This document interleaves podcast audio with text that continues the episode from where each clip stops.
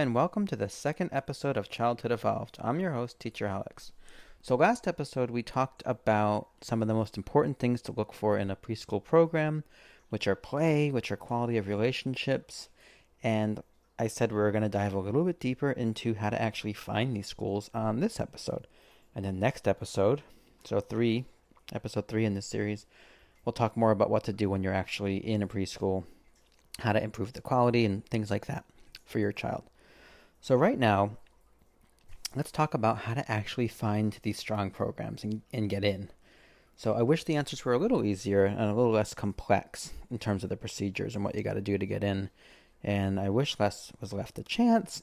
The truth is, there is a limited supply of high quality programs.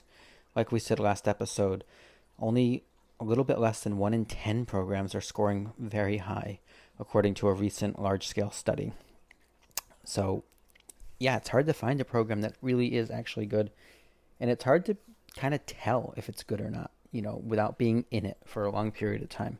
It's a little bit challenging. And to add to all that, once you've kind of nailed down the program you want to get into, there's can be long waiting lists. At least here in, in LA, Los Angeles, there's lengthy waiting lists and there's a shortage of supply for the highest quality early childhood programs.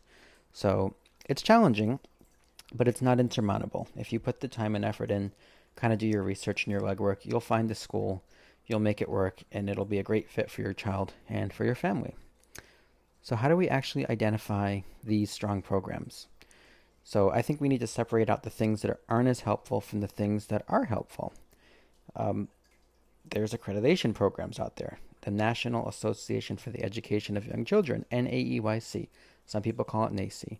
They're a big na- nationwide uh, accreditation agency, and you can look at their website, and I'll put a link in the show notes, and they'll have a list of programs that meet their standards. And if you have a program that's accredited by them, you'll know that there's basic things like staff to child ratio, health and safety, curriculum, things that'll basically be covered. So that's a private company. They also do a lot of lobbying down in Congress and things like that, but they're a nonprofit uh, private company. There's also these things that have been starting recently in America called quality rating improvement systems. And a lot of states, maybe even all the states by this point, have worked together to develop these systems to rate their preschool programs. And sometimes they use stars. It'll be like, let's say, a five star program, four star program, things like that. And they'll be even more basic than the NAEYC. They'll just be health and safety ratio of staff to adults and things like that and it's not as hard. I would say, in my experience and what I've looked into with it, it's not as hard to score high on those. So they can be helpful. They can be even a good place to start, but they're far from everything you need to know about a program. I've seen programs with high accolades and accreditations, and there's still a lot to be desired. And there's great programs out there that just don't put the time in to go through the NAEYC process. It's a long process with a lot of work, and it's expensive too. And a lot of programs, especially if they're already well known and they have a wait list, they're not going to bother with that kind of accreditation. So it's a good place to start off and see which schools are on that list, but I wouldn't I wouldn't stop there. Another thing you can look into is which state agency licenses the program that you're going to be potentially attending. And here in California, we have what's called CCLD, Community Care Licensing Division, and there's laws and regulations, a lot of hoops that programs have to jump through to get licensed, and once they are, they will be visited on a kind of a regular basis. It's, it's not that often, but these licensing folks from the government will drop in and check your school out from time to time and see if everything is up to snuff. And they will also drop in if anyone complains, and they'll investigate and kind of see if that complaint is substantiated or not and you can find the results of all this stuff online, at least here in California. I'll throw the link up in the show notes for you to access that. And that can be a really eye opening thing as well. Just to kind of look at have they been cited for something? And you can get cited for really, I mean, really, really minor things. There was a school once that had a citation, or not a citation, but just the person that came out was really preoccupied with a, a button that was glued down, like a literal button from someone's shirt that was glued so glued so strong that it wasn't able to be removed. I don't know why it was a concern. So take that with a grain of salt too. But you can look into what kind of maybe major citations. Hopefully not. Uh, but it's similar to restaurants. You know, they have the A or B, hopefully not a C, in the window, and it kind of lets you know what the quality is. The licensing website's not going to show you that. You're just going to have to kind of figure it out for yourself. And there's not going to be anything positive in there. The only thing you'll find is negative stuff or nothing. And I think the idea with the QRIS, the quality rating improvement systems I just talked about, is kind of to get something going that is similar to those ABC restaurant things, uh, tags that we have here in California, and I think other states have them as well. It hasn't quite got there yet, but I do believe that's one of their ideas with it. But just to back up a little bit here, I think the biggest thing you can do to give yourself a chance of success is to find as many schools as possible, preschool, daycare, whatever you're looking for. Find as many as possible and schedule as many tours. Figure out when they're touring or maybe they some schools will offer one-on-one tours if you call in, especially if it's the middle of the school year and they're just trying to fill one or two spots that they have. Uh, other than that, schools generally tend to have scheduled tours where they have 5, 10, 15 parents coming through, hearing a speech about the school and a presentation, whatever the case may be, and then walking through the school to see it in action. So if you can see yourself even possibly attending a school, if it's reasonably close to your home or where you work, I would encourage you to give it a shot. It never hurts to go on a tour. It leaves you the door open. You may fall in love with that school, it's not like you're committed or anything just because you went on the tour. And even by going on tours, you're going to learn a lot about that school and just learn a lot about the process of applying to a preschool. And you may learn a lot about preschool in general and what goes on. And you may develop questions you didn't even know you had before you started going on these tours. So I would go on as many tours as you can fit into your schedule. And I encourage you to stretch a little bit depending on what it is that you value. I've seen families just stretch a little bit financially because they just really wanted their child in a school that they perceived as high quality. And I've seen families take slots that are maybe not full day or not not 5 days a week and they kind of supplement with a nanny or childcare, whatever the case may be. Certainly that's not an option for everyone. It can be expensive or maybe not. Maybe you have flexibility in your job or you have family that can help out and kind of cobble these different things together and make it work. So it all depends on the values and needs of your family. And my advice is to think as outside of the box as you can and to consider things that seem a little bit unworkable. So, what you're really looking for here is the chance to get your foot in the door and see the program in action. Definitely want to pay attention to what they're saying on the tour and the presentation, but you also want to pay, I would say, even more attention to what you see. What do you hear going on in the background? How do the children seem? Are they happy? Are they playing? Are they asking questions? Um, and it's true for me as a teacher that when people come through on a tour, of course, I want to show my highest self, my best teaching self, and, and showcase the best parts of that for those parents that are coming through. I mean, you know, who wouldn't want to do that, right? That's human nature.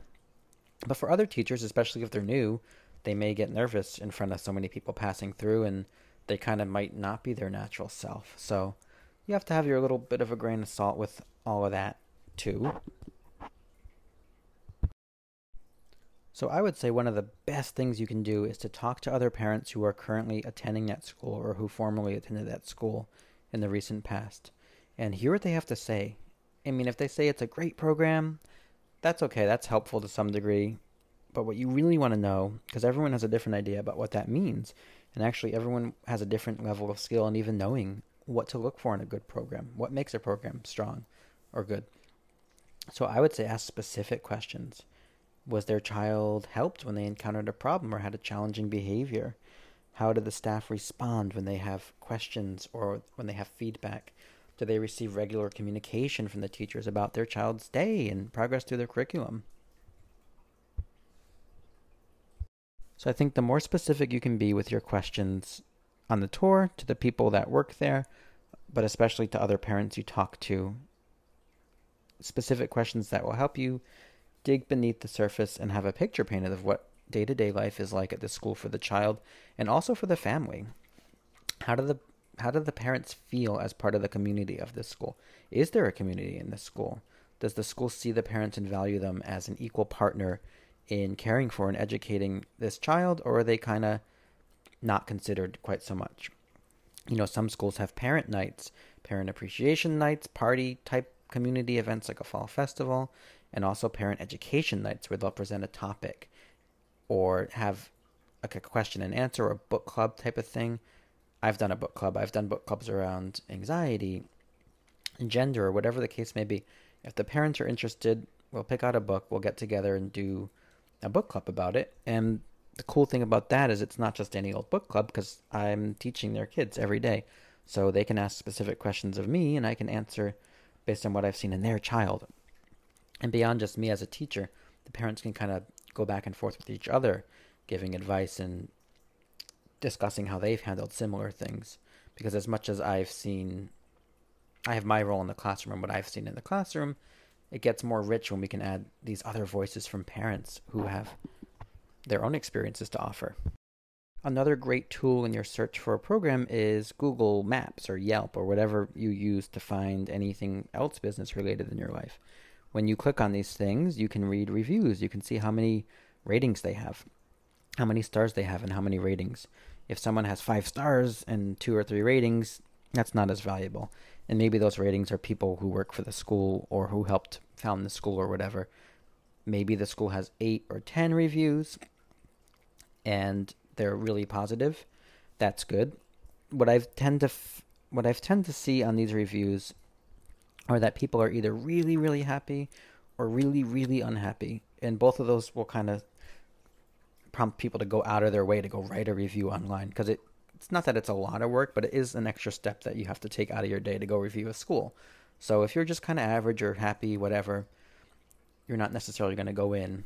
And you might even go in and give it a rating, but you're not necessarily going to type a whole bunch of words in. So I've seen people when they're really happy or really unhappy, or when the school's kind of asking people to go in and do it, and they can even kind of incentivize that sometimes. I've seen that. But one thing I've noticed is the longer reviews are kind of the most helpful. The more people have to say, the more specific they can be and the more details they can provide, again, it helps you kind of paint a picture of what's going on there. Now, you can only trust so much from an online review, but it, it's just another piece of the puzzle. I think what you're trying to do with all of this stuff, with looking at reviews, with looking at the accreditation and the state licensing website, talking to parents, going on the tour, each little thing that you do is like a piece of the puzzle. And the more pieces you can gather, the better, because you're going to have a better picture of what that school is like, and you're going to be more enabled to make a decision about whether or not you want to be part of it. So the more pieces you can gather, the better. And the more schools that you can look at and tour, the more options you're going to have to choose from. So the more time you invest in this process, the better position you're going to be in to make a decision that's going to benefit your child the most. So when you're actually on a tour, most of the time schools are going to have question and answer at the end of the tour or maybe during it. And there's a lot of things you can ask to help clarify what things are really like at that school. Um, every tour, pretty much that I've been a part of, someone's going to ask about staff turnover. And the field of early childhood education as a whole has an 80% turnover per year rate, which is really, really, really high. And that happens, that includes people going from one school to another, entering the field, exiting the field. Still, in general, it's good to know that in an average year, four out of five people in the field are going to change jobs, change positions between schools. So you definitely want to ask about that, and you're not necessarily going to get a straightforward answer, especially if they do have high turnover, but just seeing how they handle it and maybe digging even a little deeper, depending on how they answer it, can help paint a picture. Because there are schools that have very low turnover, and if if staff are staying at a school long term, there's going to be a reason for it because we know in this field teachers preschool teachers and early childhood care providers are not making the most money in the world that's never really going to be the case. So if they're staying at a school it's because they feel respected and valued and seen their voices heard. And these are things that i found all translate down to how they're going to treat you the family. If they're respecting and valuing the voice of their staff making them feel welcome and like they're at home it's likely they're going to also treat you that way. It's likely that everyone there is going to also treat the children that way. So it's kind of an overall culture, or at least I think it can be like an overall culture. And it can be a really good kind of thermometer of what's going on in these programs depending on what their turnover is.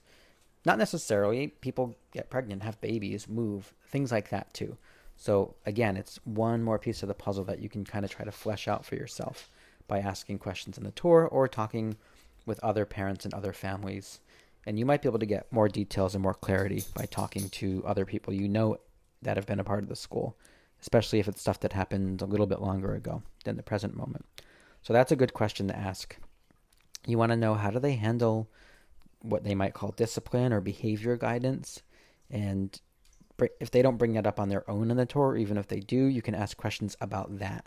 For example, like timeout is something that nobody really does anymore. And maybe they have a timeout chair or something out of left field like that. Who knows?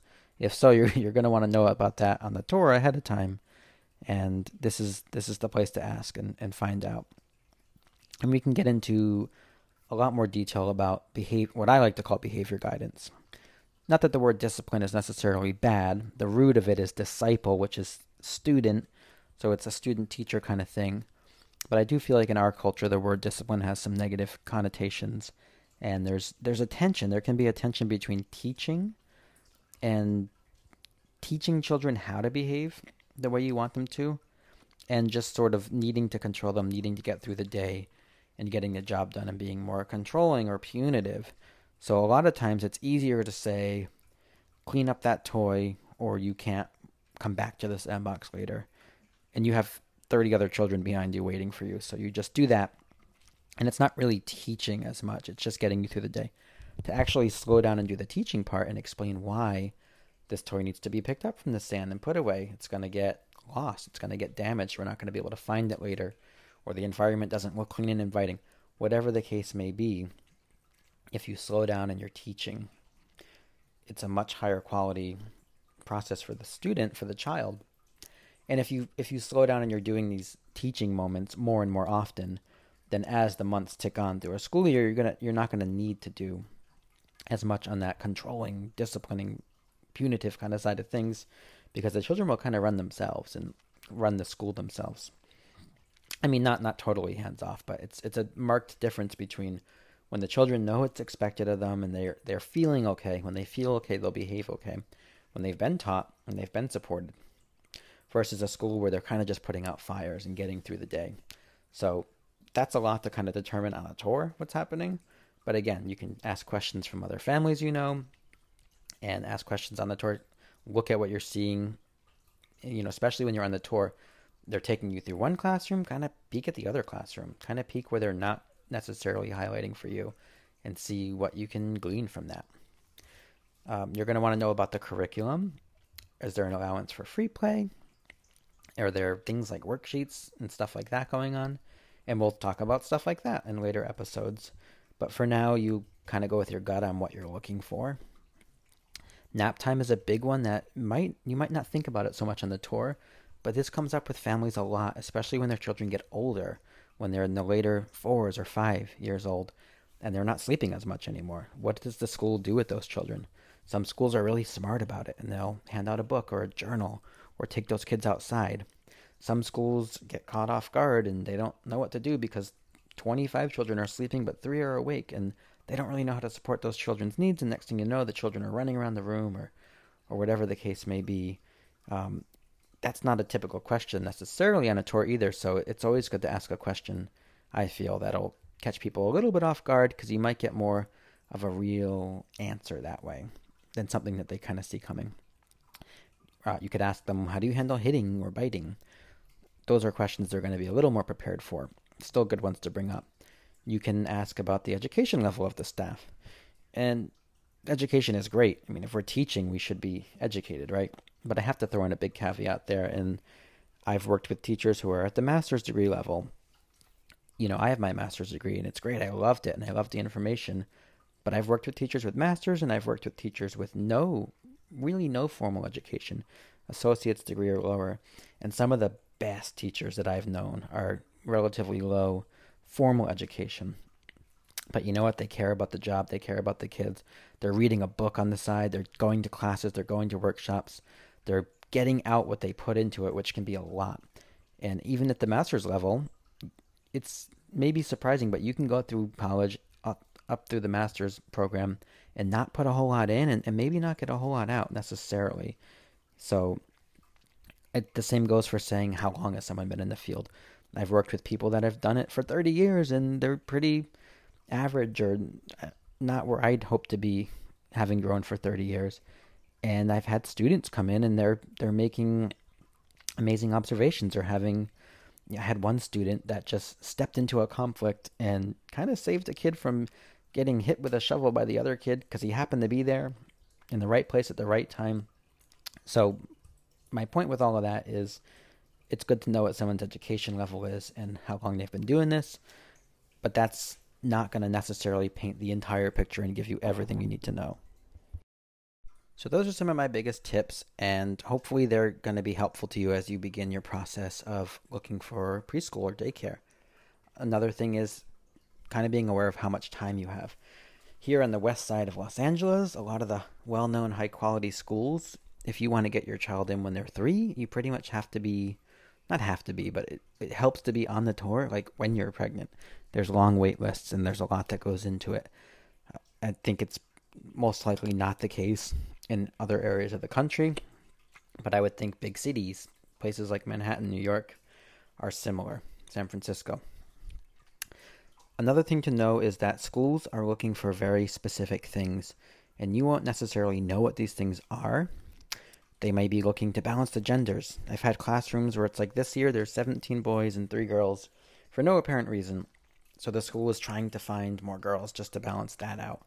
Um, and whether or not there's validity to do that is a whole other question with gender that we want to get into today. But it happens.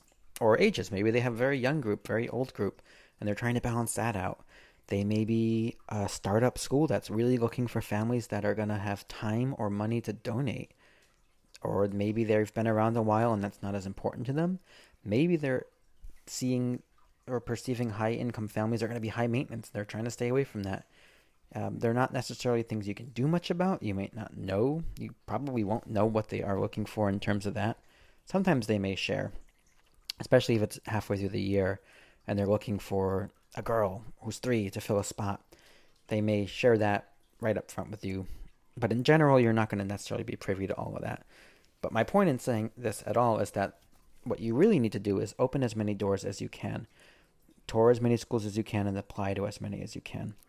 One of the things I've done a lot in my role as preschool teacher is advise people on the next steps, K through 8, K through 12 education.